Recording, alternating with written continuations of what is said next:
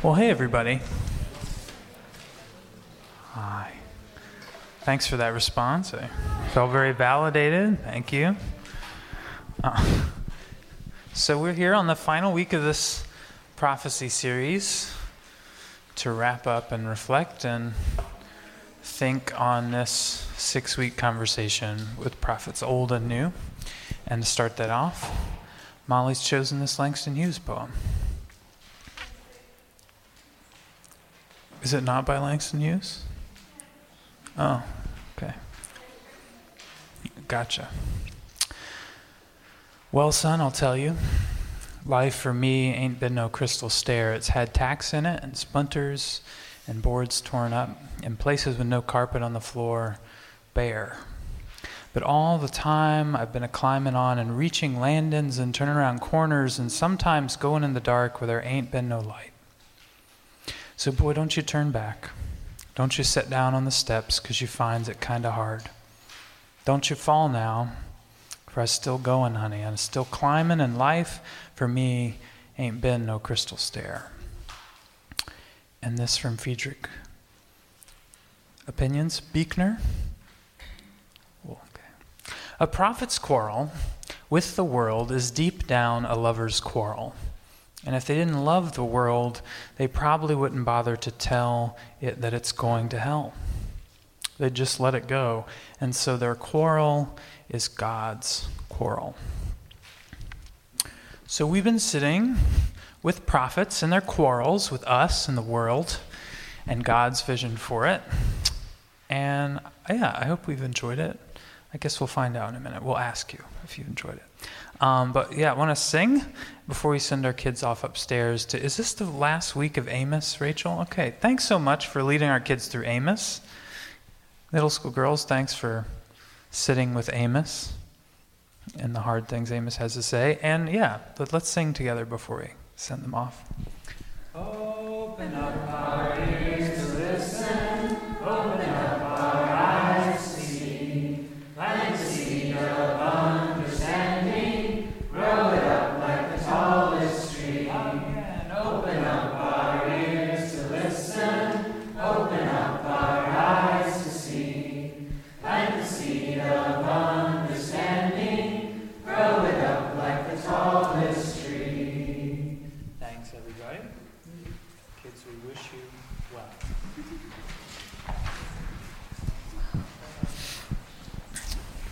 And announcements, I know that next week um, is going to be an Ecclesia meeting, and I'm looking around for which member of our lead team might want to give a plug for that. You're the boss, Marie. Um, yes, Ecclesia next Sunday. Um, we have lots to talk about, uh, mostly what the summer's going to look like. Um, it, we're going to have um, snacks at four thirty, but Ecclesia is going to start at five o'clock um, and go till six fifteen. Uh, we'll, we'll be out of here uh, by six fifteen. Um, am I missing anything? I think that's it. It's uh, for giving. What are we talking about? What are we talking about at Ecclesia? Uh, this summer. This summer. Yeah, for the most part. So um, we have a, a very pregnant staff. Uh, and um, ba- ba- babies that are coming at a similar, like in, a, in the spring. Um, and so this summer is going to look different than other summers at Emmaus Way. Um, and, and in a way, all summers look different from each other. Um, and are distinct from the rest of the year, but this one's um, even going to be more exciting. Um, and so we're, we're going to talk about that because people probably have a lot of questions. Like, what does that mean if, like, two out of three of um, our staff people are off um, doing tiny little lady things? um, so, yeah. I believe we're going to have an update about the search. Yeah, this, yeah. yeah this, um, Pastor search updates. Um, that's, that's, those are the two big things. So, yep. So just to underline, come before five and hang out and have a snack so that you're here at five and we can start at five. We're starting at five. Yeah, mm-hmm. Definitely. I promise to make some cookies. All right. Um, so yeah, uh, when, of course we're going to talk about giving. The, the fiscal year ends at the end of May. Um, this, you know, he, like he does every year, and uh, I don't have exact numbers on me, but while we are doing good, there's always an end-of-year push to be had to make sure that we cover the entire budget, which the majority of it goes to pay both for our staff and for the other people that involve, involved in running our church, watching our kids, making music. Um, and so if you, uh, you know, are considering uh, giving to Emmaus Way uh, near the end of this fiscal year, we would all really appreciate it. And that's all I got to say about that. Do people know how to get? Oh yes, oh yes, how to give. Uh, there's the brass bowl back there, or metal bowl, that's like it's brass. Uh, you can put checks and cash and how you're using it. There are, um, uh, uh, there's an address on the website that you can uh, send uh, checks in the mail to. You can give through Clover Give on the website. And I believe there's even some sort of textual giving now that I... There's information that, on the back table. That, there's information on the back table. Uh, that's it. Via text. Textual was a weird word. Sending a text. I'm going to commission a work of art that is focused strictly on all the different ways that bowl has been described over the course of his. It's a lot. Like, it's just an evolution of description for for a bowl. Anyway. Just say a big, deep thanks to all of those from Emmaus Way that came out to um, CAN's action on Friday, holding D H A and our elected city officials accountable. Um, Emmaus Way had the largest um, institution turnout, which what also makes it so remarkable is Emmaus Way is the smallest institution that's a part of CAN. Um, and so it, yeah, so thank you. Um, the D H A C E O, Anthony Scott, actually had a two p.m. press conference once he figured out we were going to be there at twelve. Um, in the exact same spot. Um, there's much work to be done. Be on the lookout. I really hope that a presidential nominee does not come to Durham the next time there's already a scheduled CAN action, but it was a really um, meaningful and powerful day, um, and those that live in McDougall and Huber Road are deeply thankful for the work that CAN is doing. So thanks for supporting that. Any, any, oh, what, that's cool. Oh, look at that. Uh, today is Becca's birthday. Just throwing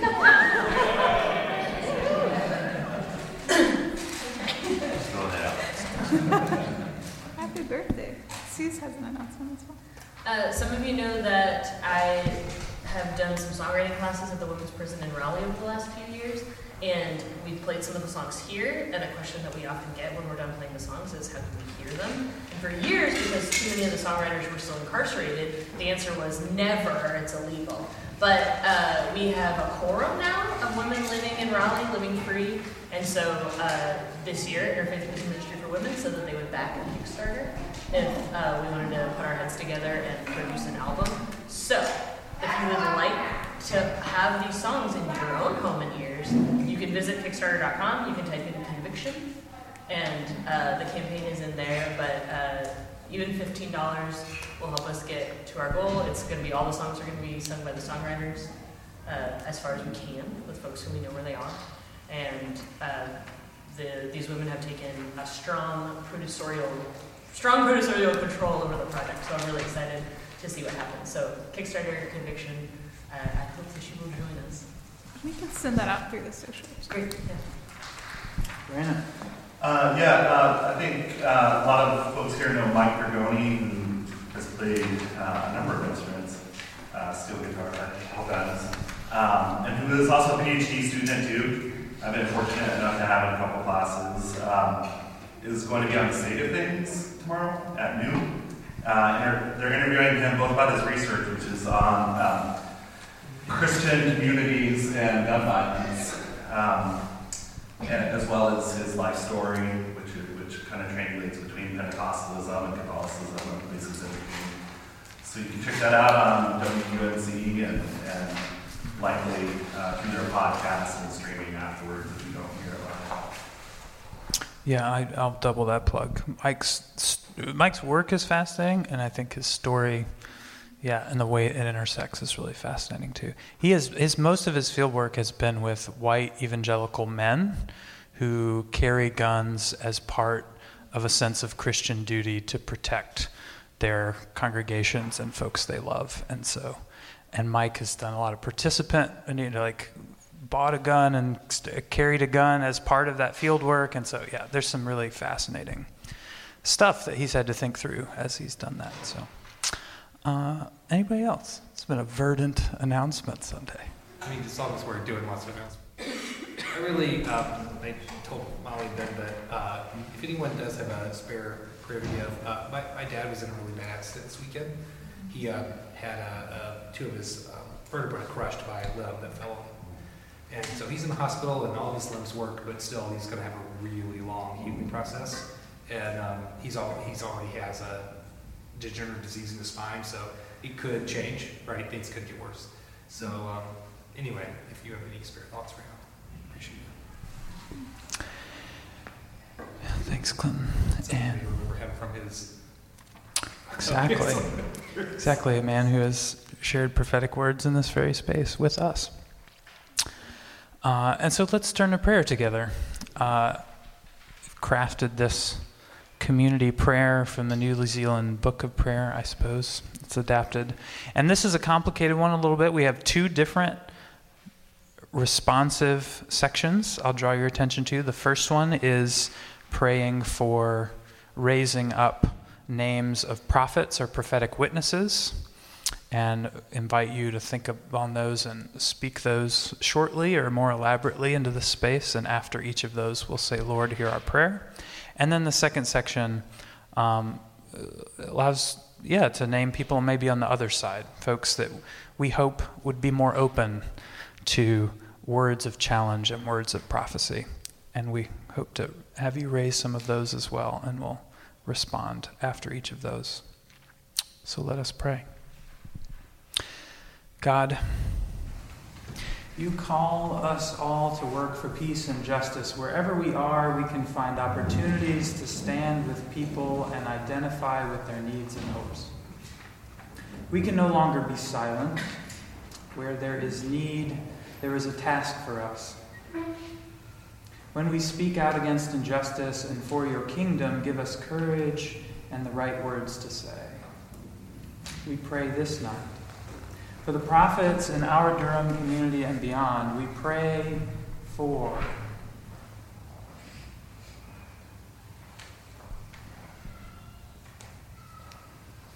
the residents of McDougall Terrace. Lord, Lord, hear our prayer. Reverend Barber. Lord, Lord, hear our prayer. The teachers, school counselors, school social workers who know families in need and advocate for them on a small scale and in the community. Lord, Lord, hear our prayer. People running for local, state, and national elections. Lord, hear our prayer.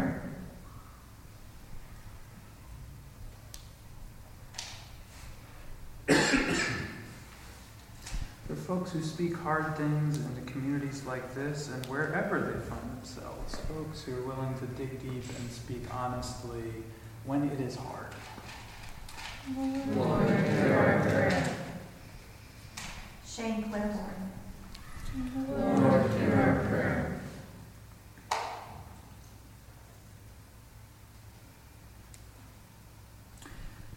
We also pray, God, you open the ears of the prophet's audience so that the words of challenge, even if hurtful or difficult, will be acted upon. We pray that these voices will not dismiss, but hear and be softened by the prophetic witness. We pray particularly for Anthony Scott. Lord, Lord hear our prayer.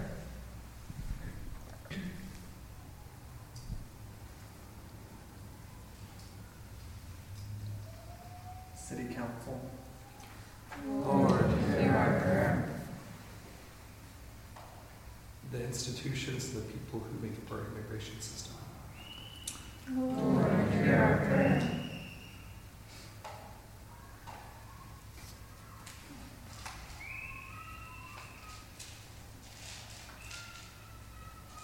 We ourselves. Lord, hear our prayer.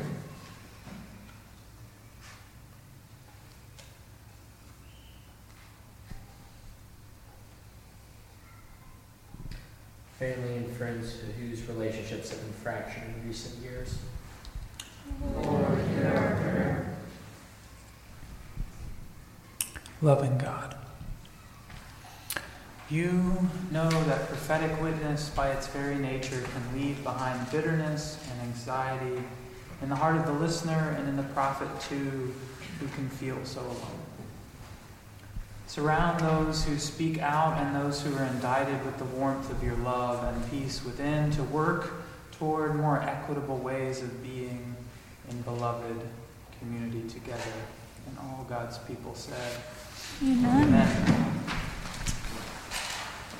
So Suze has gathered a familiar group back together. She can tell you the saga of this, this particular tree. No, we don't have to. Thanks, Charles, for being here. Filling in the trio.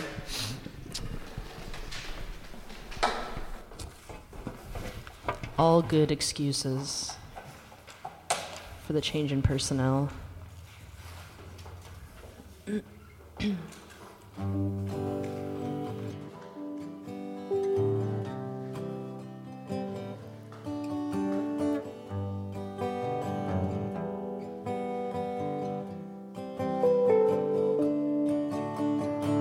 Where have all the flowers gone?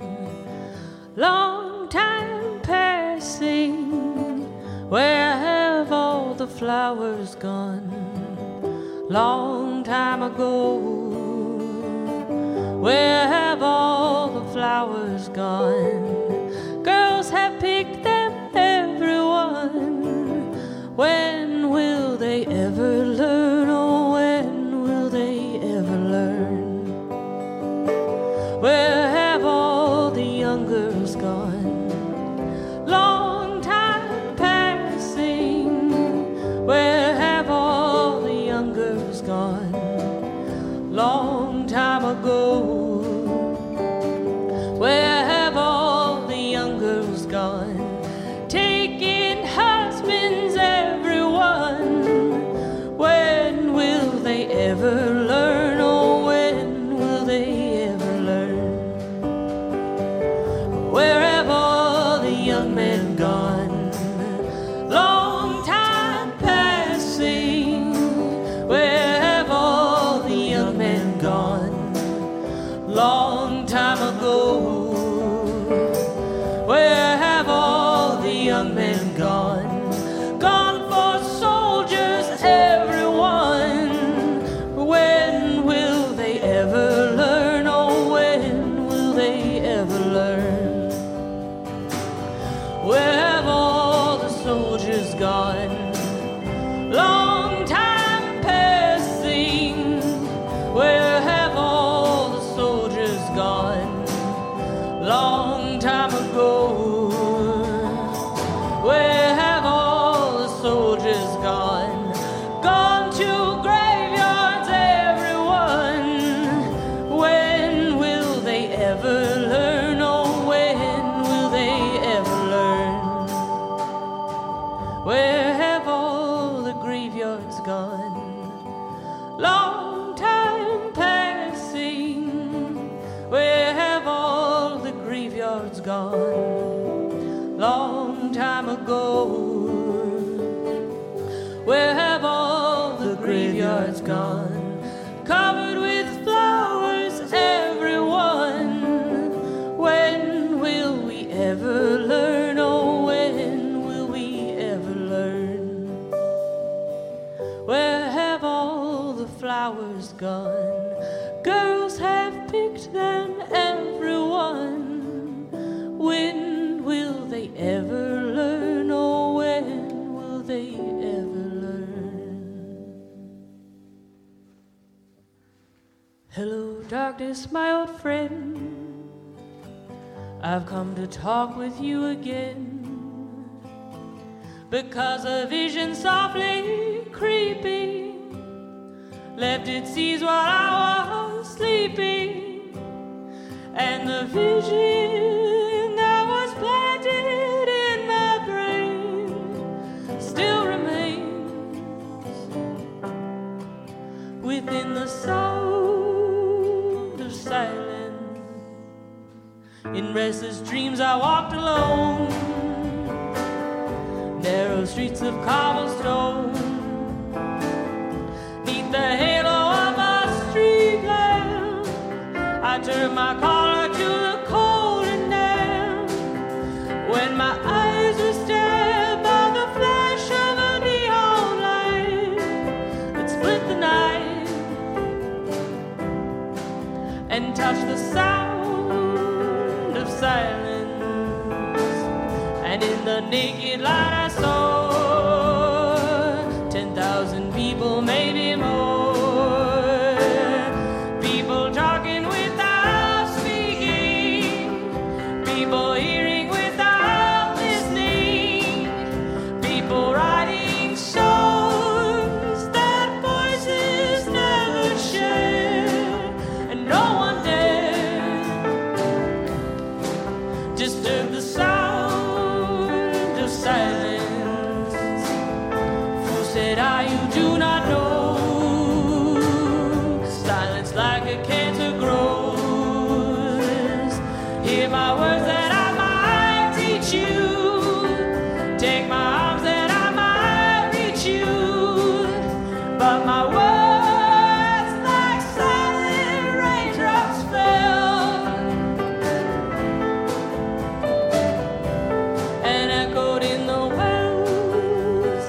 silence.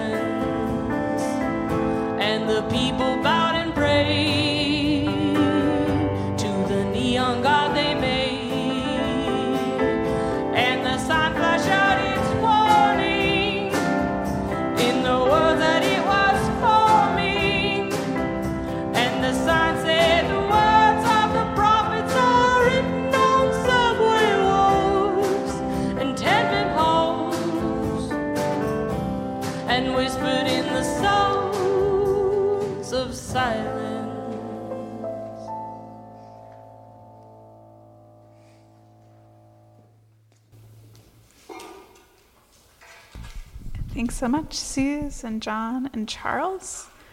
Um, we're going to pass the piece efficiently and quickly. Um, yes, yeah, so we're going to pass a piece of Christ to one another. There is no more gluten-free funfetti cake. Another. Uh, Your pastor had a craving. She didn't eat it all in her house. She brought it to church. Moved from cheese puffs to gluten-free funfetti cake. Um, who knows what might show up before the end of April. Um, but there is water and coffee. Coffee now has been successfully made, if you would like it. Pass the peace of Christ to one another, and we'll come back in just a minute or two, so we have time to have a robust dialogue and wrap up our series on the prophets. Peace of Christ be with you.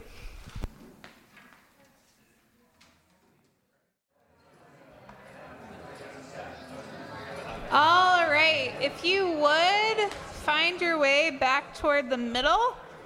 Wasn't kidding about a brief passing of the peace. So over the last five weeks, um, we have looked at how prophets of old and new critique and energize, how they grieve and hope, offering more life-giving God, affirming alternative futures for we, the people, both then and now. Um, alternative futures that perhaps seem unrealistic, yet deeply hopeful, given what is unfolding before our very eyes. We've seen how the prophets have done this and continue to do this through sign acts, which we looked at early on, visions and dreams, as people who are willing to risk to call out the very things that are damaging and harming us, offering another way. We've seen it through poets and artists who can't be reduced to formula, these prophets continually invite and call out and indict, even when no one necessarily listens, offering us a way to worship, to live, to see neighbor, to see one another, and even oneself more as God invites us to. Last week, through circle practice, we shared about how and why sometimes we might listen and respond to a prophet, or why we may not. What it is that makes it more challenging, or perhaps more hopeful to fully lean in. But as we end this series, we wanted to end on what does it look like to not only hear or respond to the prophets all around us, but what does it look like? What do scriptures say? What do old and new prophets tell us about how we embody this prophetic witness ourselves, individually, but more importantly, collectively, as community? How do we embody calling into different, calling into being different alternative futures in a world at times that seems so depressing, but continue the work of coming alongside the prophets in our midst to engage in public proclamation? Public proclamation, which scholar Marvin McMichael says, comes with an urgency that cannot be contained and a fervor that cannot be controlled. The ridicule, rebuke, and outright rejection that you will probably experience if you prophetically proclaim is a given. But it's one that you should take seriously and be about throughout your entire life. So tonight, for us, how how do we, Emmaus Way, live and be and embody what it means to be prophetic community? How do we perhaps sometimes proclaim public witness outward? How do we see and hear the prophets in our midst, even when no one else is, and join in, even if we might be a little uncomfortable?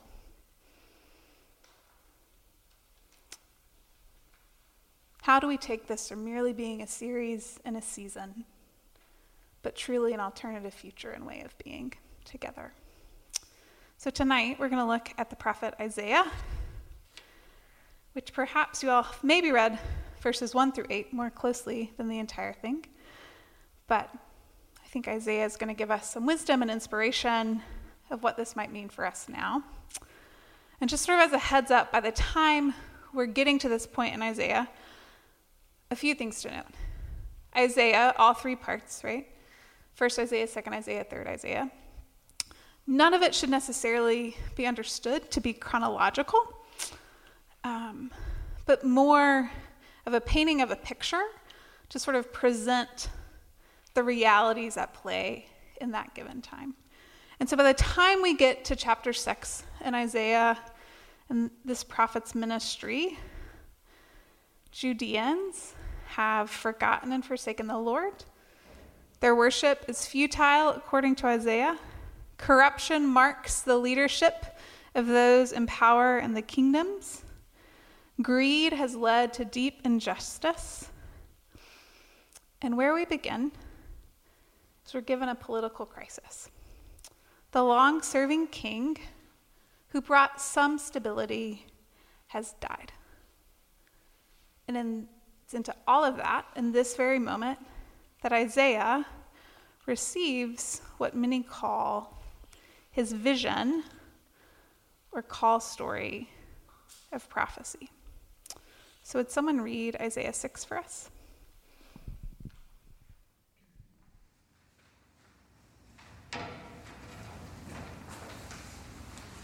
In the year that King Uzziah died, a saw the Lord sitting on the throne, high and lofty, and the hem of his robe filled the temple. Seraphs were in attendance above him. Each had six wings.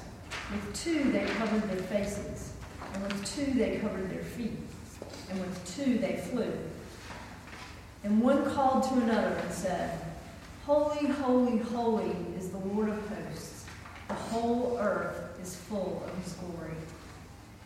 The pivots on the threshold shook at the voices of those who called, and the house filled with smoke. And I said, Woe is me! I am lost, for I am a man of unclean lips, and I live among a people of unclean lips. Yet my eyes have seen the King, the Lord of hosts. Then one of the seraphs flew to me, holding a live coal that had been taken from the altar with a pair of tongs. The seraph touched my mouth with it and said, Now that this has touched your lips, your guilt has departed and your sin is blotted out. Then I heard the voice of the Lord saying, Whom shall I send, and who will go for us? And I said, Here am I, send me. And he said, Go and say this to, say to this people, Keep listening, but do not comprehend. Keep looking, but do not understand.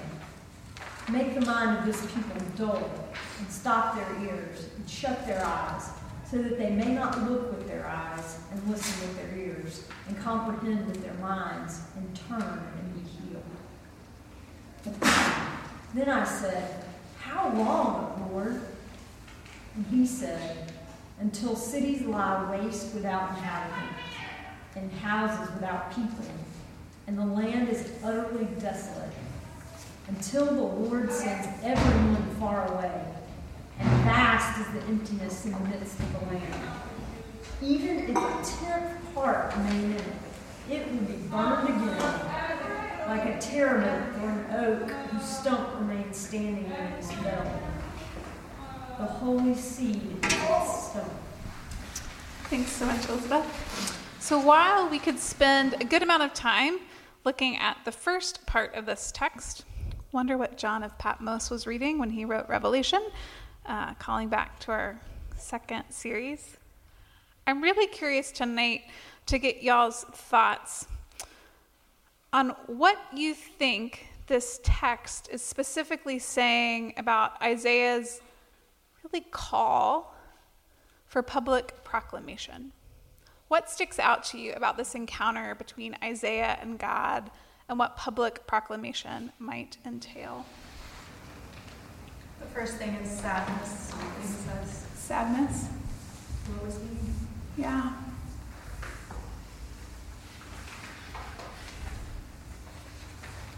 Kind of feeling like he's not even the person for the job, right? I have unclean lips. Deep sadness. What else? Is God telling Isaiah that this is going to go well? No. No, right? So, like, what are some specific things that, like, he's basically saying, she, he, God is saying, hey, I want you to go do this thing and be faithful in it, but this is what's about to happen. So what's about to happen? I don't know if this is what you're looking for, Molly, but when I when we read this, it echoed so strongly of uh, and the people who who warn of the, what climate change is going to do. Like, mm-hmm. the earth will be destroyed, and everyone's like, noob, uh, right? Like, yeah. But it's, like, not this wanting echoes to hear so strongly of or see. That argument. Mm-hmm. Yeah. There's not necessarily going to be positive response to what is being spoken, or belief that it is true. Well, in the outcome of cities lying desolate, I was like, wow, this is really yeah. I also find it fascinating, right, that Isaiah's words, there can even be a dullness that comes. Yet he's told to still proclaim. Molly, I'm not sure I understand it. Like, so is he saying, is, is when God says, go and say this to the people, keep listening, do not comprehend, it's like, I can read that a couple different ways, and I don't know what's right. Like, is he saying that God, he wants um, Isaiah to pray that the people will have their minds dulled so that this destruction will happen? Or is he saying, like, depends on who's scholar like I say, my kids keep doing that, and you're going to see what happens if you keep doing that. You know? Yeah, yeah. No, that's a valid question. And it really does depend on um, what scholar you're reading or how you interpret the text. And so I think that there is a camp that a lot of um, rabbis, when reading this text, think that it is God basically preparing Isaiah, that being a prophet and being about prophetic proclamation isn't necessarily going to be pretty. And more of it is like a preparation that people are not going to hear, and that their ears won't be, yeah, right, their ears won't be able to hear, their eyes will be shut. That's one reading, kind of as a preparation. And that then, right, destruction may come, will come, according to this text, and that all will be left is a seed, a holy seed that is a stump. There's another side of it that says Isaiah's, right, what Isaiah is to proclaim is basically you have so turned against God that you will no longer be able to hear, you will no longer be able to see X, Y, and Z, right? Neither are necessarily good, like, church growth plans, right? Or, like, positive, like, just, it's going to be okay, folks, right? Um, and so does that help answer your question? And so I think why I picked this text, why I thought it would be interesting is, one, because churches, most churches stop this at verse eight, right? Here I am, send me. Like the lectionary, that's where the lectionary stops. That's where it's really comfortable. Of course, God calls us, we go. But the fuller narrative is the call of prophetic witness and prophetic proclamation. Um, can be really silencing and challenging, and yet that is the work, it seems, um, to perhaps preach and speak a hard word. What else is sticking out for others about this text or what it says about prophetic proclamation, about what Isaiah is being told to go and do and be about? How might that intersect with us? Clinton got at that a bit with the climate change. One of the things that we mentioned last week was the place of humility mm-hmm. in prophecy, that it's easier to hear a prophet who displays some humility and isn't just stuffing things down people's throats. Yeah. And Um, this sort of um,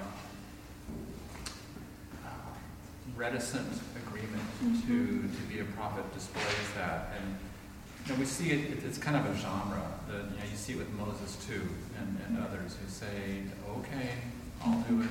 Mm-hmm. Um, yeah. But to me it speaks of that, that necessary place of humility. Yeah, right, a humility. I love how Walter Brueggemann promise after tonight, I'm going to take a break from Walter Brueggemann. I know he's come up a lot in this series. Um, but when talking about this text, um, and really the invitation for the hearer, for the reader, for us in this text, is that it's an invitation by God that really what, in Brueggemann's mind, what God is saying is, I'm calling you out there to keep speaking and prophesying, to penetrate the numbness and to penetrate the despair that has so taken over a people. And I think that that work of having to be about like penetrating numbness and penetrating despair and continuing that day after day after day, how could you be about that work and not be humble, right? Like what a, it's a huge, It's a huge ask to daily um, try to break open a people that they feel like they know it all or have it all. Or... Well, and a humble person, in part, doesn't expect so much that people will listen. A, a wealthy, powerful person expects that they will be heard. Yeah, that's true. And what does, right? And what humility as well to like be about this work and going into it knowing at the end all that God promises is a holy seed that will be a stump. And that that promise though, right, is one of God, God's goodness and love and this holy seed and somehow breaking forth new life and overcoming the principalities and powers. But it's not a big shiny, Isaiah's not going to be, right? The prophets aren't going to be high and lifted up for that work. Thanks for that, Jim. What are others? What do you think are, is on offer for us as a reader of this text? Thinking about Isaiah, thinking about present day.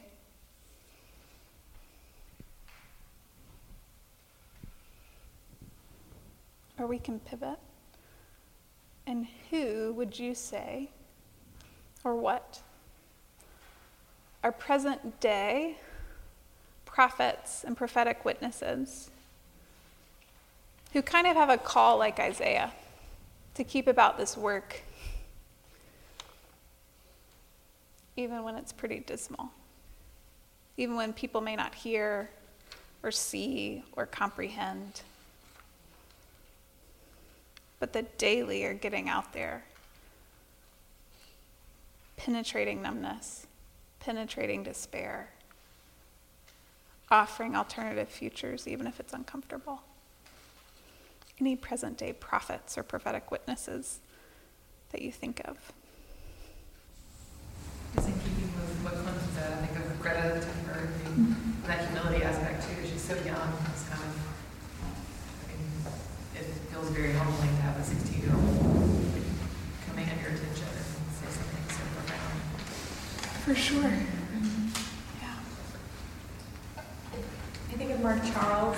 He's a Native American man running an independent campaign for president right now, and he has long been a historian telling truth about American, particularly just how Christian theology has fueled American colonialism. And um, yeah, for people who have endured the history like he has, um, to continually be telling that truth and that history back to mm-hmm. the people who would rather erase it. Okay. Thanks. Others.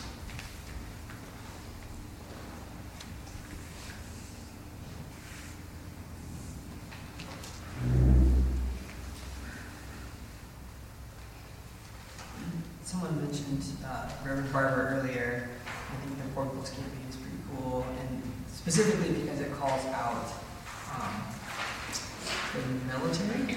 Yeah.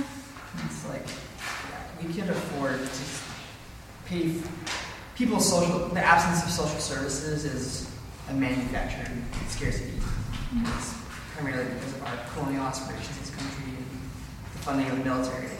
That, that budget continues to grow. Uh, and so, like, I, I think there's lots of the good things we say, but I think that in particular is something that most people, it's not even part of the national conversation, you know? We talk about the social battles, but I think it's like, it's just crazy how like, in the, in the power analysis, the military is like, mm-hmm. uh, often overlooked. Mm-hmm. Yeah, it's not afraid to speak out against, I think, one of the largest idols in our country, right? For sure. And, mm-hmm. I see a lot of um, stirring and movement um, and sort of Christians I follow online um, of women standing up in much more conservative denominations. The yeah. one I grew up in, the S B C, um, there's a lot of women who are starting to stand up and say, hey, there needs to be a better place for us here. Yeah. And uh, while I don't want to be a part of S B C, like I really support it. Yeah. I have mad respect for Beth Moore, right? I don't know if you all follow that Twitter. Yeah. I mean. I follow Beth Moore on Twitter. It's crazy. I mean, right? But yeah, I mean, calling out the patriarch, like, yeah, sy- systemic patriarchy within the Southern Baptist Convention, and again and again and again. Yeah. I think of the Me Too movement. And what I find so fascinating is that the Me Too movement started in two thousand six by a woman named Tarana,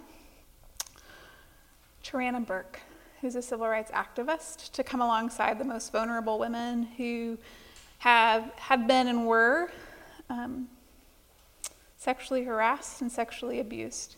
two thousand six. For eleven years, she was speaking out against, right? Speaking out against this, believe the women, sexual harassment, sexual assault, sexual abuse is real. Believe them, stand with them, keep moving, right? It wasn't until two thousand seventeen when a celebrity texted about the Me Too movement that it technically, right, some might say, took off and became a social media phenomenon. But I think about Tarana, how for over a decade, she continually penetrated the numbness and the despair, calling the evil for what it was.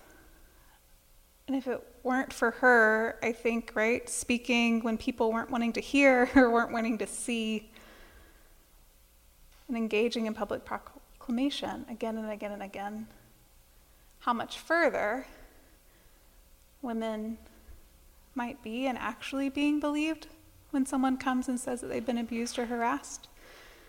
And goodness knows that women still aren't actually believed that much. But we're a bit further along than we were before. I think of these people who just, what you all said, right? They're just, they're, they're showing up and speaking truth, right?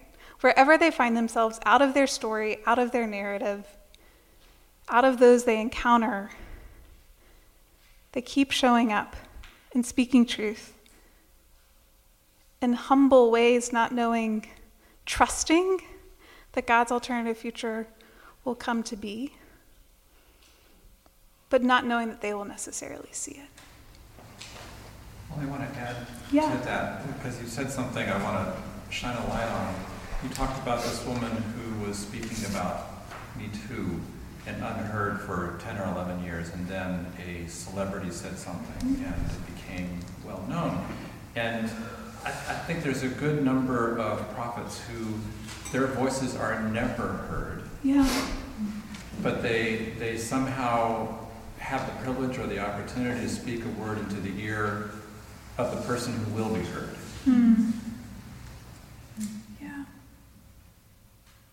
That is true.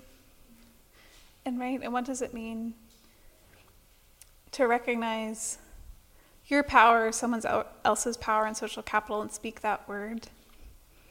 But also, what does it mean to start that journey not knowing if that moment will ever come? There's another prophet that I'm reluctant to name because I don't really like him, but that's Mitt Romney. Mm. And yeah. how he was the only Republican yeah. to say this is wrong.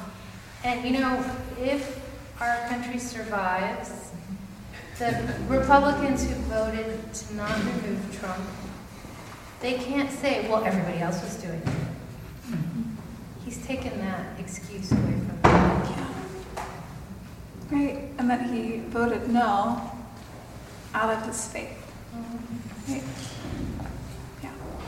Molly, I know, I know you're moving. You're trying to move on. I want to move on. No, you're fine. We're gonna hold you back. We could really end here. Like, I just kind of want there to be some reflection on, like, how do we engage this, right? Where do we begin? But you well, can. Uh, just to throw out an example that resonates with Isaiah and then Jim's point, um, I, I, a colleague of mine has been working on a new translation of the Arabic writings of Al-Arib and Said, who had fifteen writings while he was enslaved in Bladen County. Um, and he was a scholar from Senegal that was enslaved in his studies and had trained in Sufi uh, Islam and in sort of a wider culture. And anyway, one of the fascinating things that he's finding in, as they're tracing the citations, which have never been really documented, is that a number of them are, are like ninth century Sufi poems from poems from uh, Andalusia and mm-hmm. other places, and almost all of them have to do with hypocrisy mm-hmm. and judgment. Mm-hmm. And um, you know, one is about an old man with a long gray beard, but who has a black heart mm-hmm. that no one can see. And so, they're, anyway, they're they're thinking through what this might have meant. Um, in terms of his relationship with his enslaver, who he prays publicly all the time. But, um, but the the thing that, that occurs to me as we're talking about this is, and Jim's point is, you know, he's writing in Arabic and, and knows, of course, that no one can read what he's writing. And, and we were trying to imagine, or I was asking my colleague, what was his imagined audience? And, and my colleague was saying, no one. I mean, he couldn't, how could he have imagined that anyone would be able to one day read mm-hmm. his work. Um, he said it would be hubris to think that he imagined us, you know, a hundred years yeah. later being able to go back and find these citations. And, and um, I don't know, that just has really stuck with me because, you know, and yet he, he still had the desire to voice his to condition yeah. and to speak and mm-hmm. to speak prophetically yeah. against um, what he was enduring and what he saw around him, um, even though he knew there was no mm. human audience, likely yeah. immediate or future human audience. Yeah. That's humility, right? Yeah. Yeah. It really, um, how Walter Brueggemann ends his book, The Prophetic Imagination. Again, if you haven't read it, you should. The one thing he talks about is he's doing this personal, really, reflection, and says that he thinks that why a lot of people, why a lot of, right, like well-meaning, smart, predominantly white folk in the American church don't engage in prophetic proclamation is one, we actually don't think that God's alternative future is better than the kings and kingdoms of our day. But the second is that we believe that it's all about the arrival. Who's going to hear us? Who is our audience, right? Who, who, why, why would we speak, right? Who are we speaking for? And Brueggemann says that that often is a struggle of his, and why for so, like, he's like, I don't always want to do this, right? If I don't know who my audience is going to be, if I don't know that God's alternative future really is going to unfold. But he goes on to say, it's not really about where we arrive. It's about the gift that we have been given to speak our truth, to speak the truth of God, to stand with those who are speaking their truth and no one else is listening, even if nothing ever changes. But it is that practice of receiving that gift to speak and to write and to be prophetic in the places that we are terrified and to be prophetic even when we aren't totally sure we one hundred percent believe that the kingdom is going to break forth in the here and now. That that is the gift we are given. And it's our invitation to wait for the moment when we are called to speak, to watch, to pray, he says, and then to act, to proclaim, and to live the prophetic life, even if the only folks that are hearing it might be people around your dining room table. I think for me, thinking about Greta or all these prophets that were named and hearing Brandon talk about this man, right, who was writing his truth knowing no one, no one may ever, right, be able to comprehend or know. Um, that that really is, the work really, I think, maybe does start with simply a seed and simply showing up and receiving the gift. The gift of the kingdom, the gift of an alternative future, And I don't know, but like, maybe not for y'all, but the future as it is unfolding and what the world and what the principalities and kingdoms are saying, how it's going to unfold, feels way too terrifying for me, for us, to at least not receive this gift, this invitation, to speak even if no one's going to hear us, to stand for truth and justice, even if we get scoffed at, to keep showing up, even on the days we aren't totally sure if it's going to get us anything, because that's not really the point. But anyway, that's all I've got about this prophet series. Thanks for hanging in. I do hope that we won't be afraid to lift up other voices, be prophets if it's called upon us, and think together as a community, where are the places in this city, in this state, that we want to collectively show up and start proclaiming. And maybe one of those, I was thinking, would be on February twenty-seventh at the Religious Coalition for Nonviolent Durham's vigil that names and holds space for all. Are we at forty-two people that were lost, and forty-one for the forty-one people that were lost in twenty nineteen? And to tell our city official, our elected officials, that we believe that every life matters. It's more than simply policy. And to tell those families that their loved one did not die in vain. So maybe that's where we start, Thursday the twenty-seventh. But Suze and company, come play some confession absolution. Our confession today tries to get at that personal, social disagreement that we so often feel in trying to discern uh, what the truth is and what to do about it if we come upon it.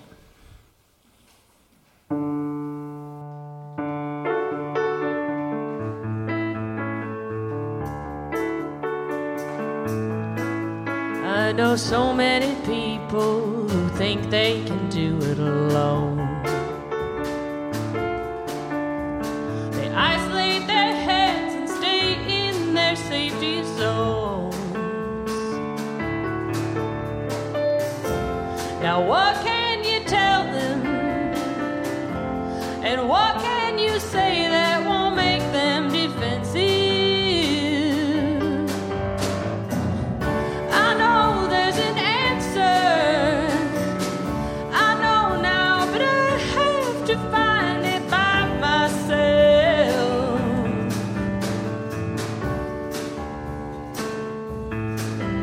They come on like they're peaceful, but inside they're so uptight. They trip through their day and waste all their thoughts at night. Now how can I come on and tell them the way that they live could be better?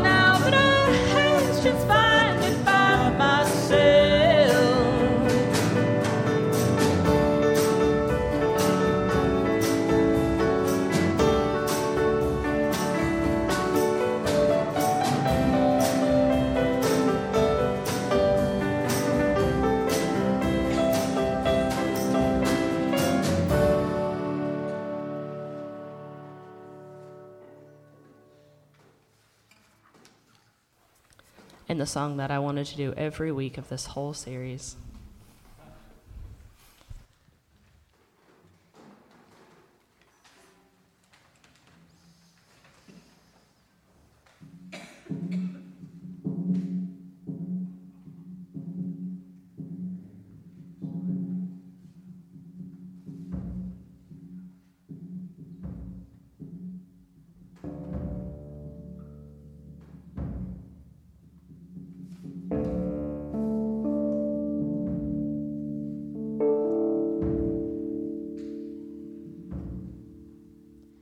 Be thou my vision, O Lord of my heart, not be all else to me save that thou art. Thou my best thought by day or by night, waking or sleeping, thy presence, my life. Be thou my wisdom, and thou my true word. I ever with thee, and thou with me, Lord. Thou my creator, and child, thou in me dwelling, and I thy desire.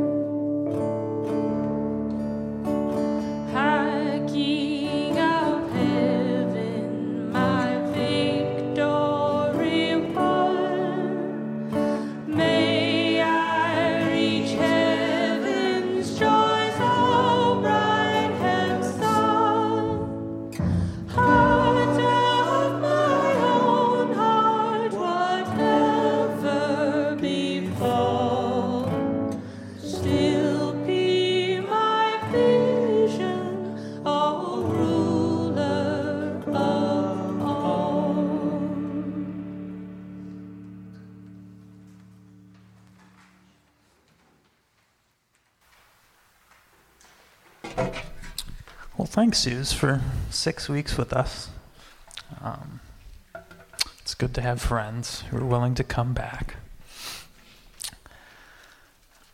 Oh, I forgot a thing. I've got to go get my thing. Because I've been thinking, week after week, doing the table invite more often than not, what's prophetic about this table? And then I was listening to this podcast, and I heard someone sum it up so well.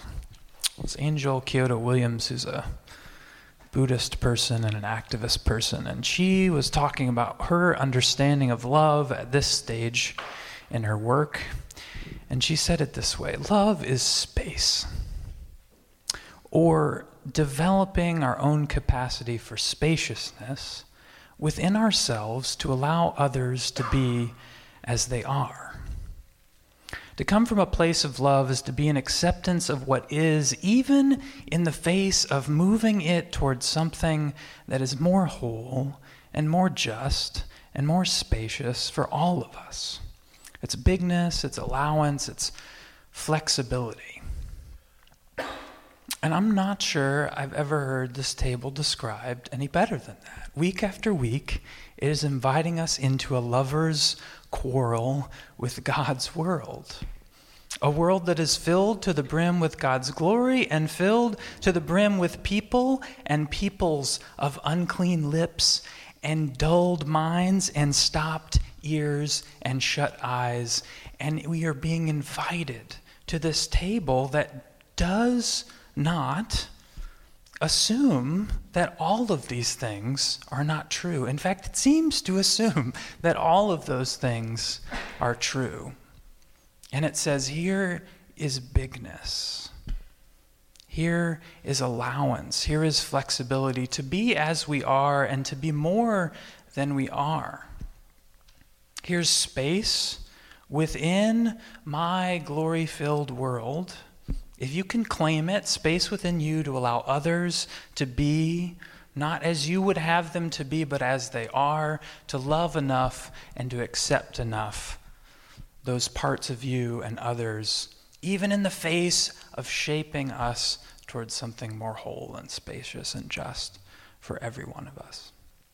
It's saying, here is a vision and a wisdom and a creator that has promised us no crystal stairs, no easy audiences, but bids us in spite and again and again into a spacious table that will always allow and accept, but will not let us stay there.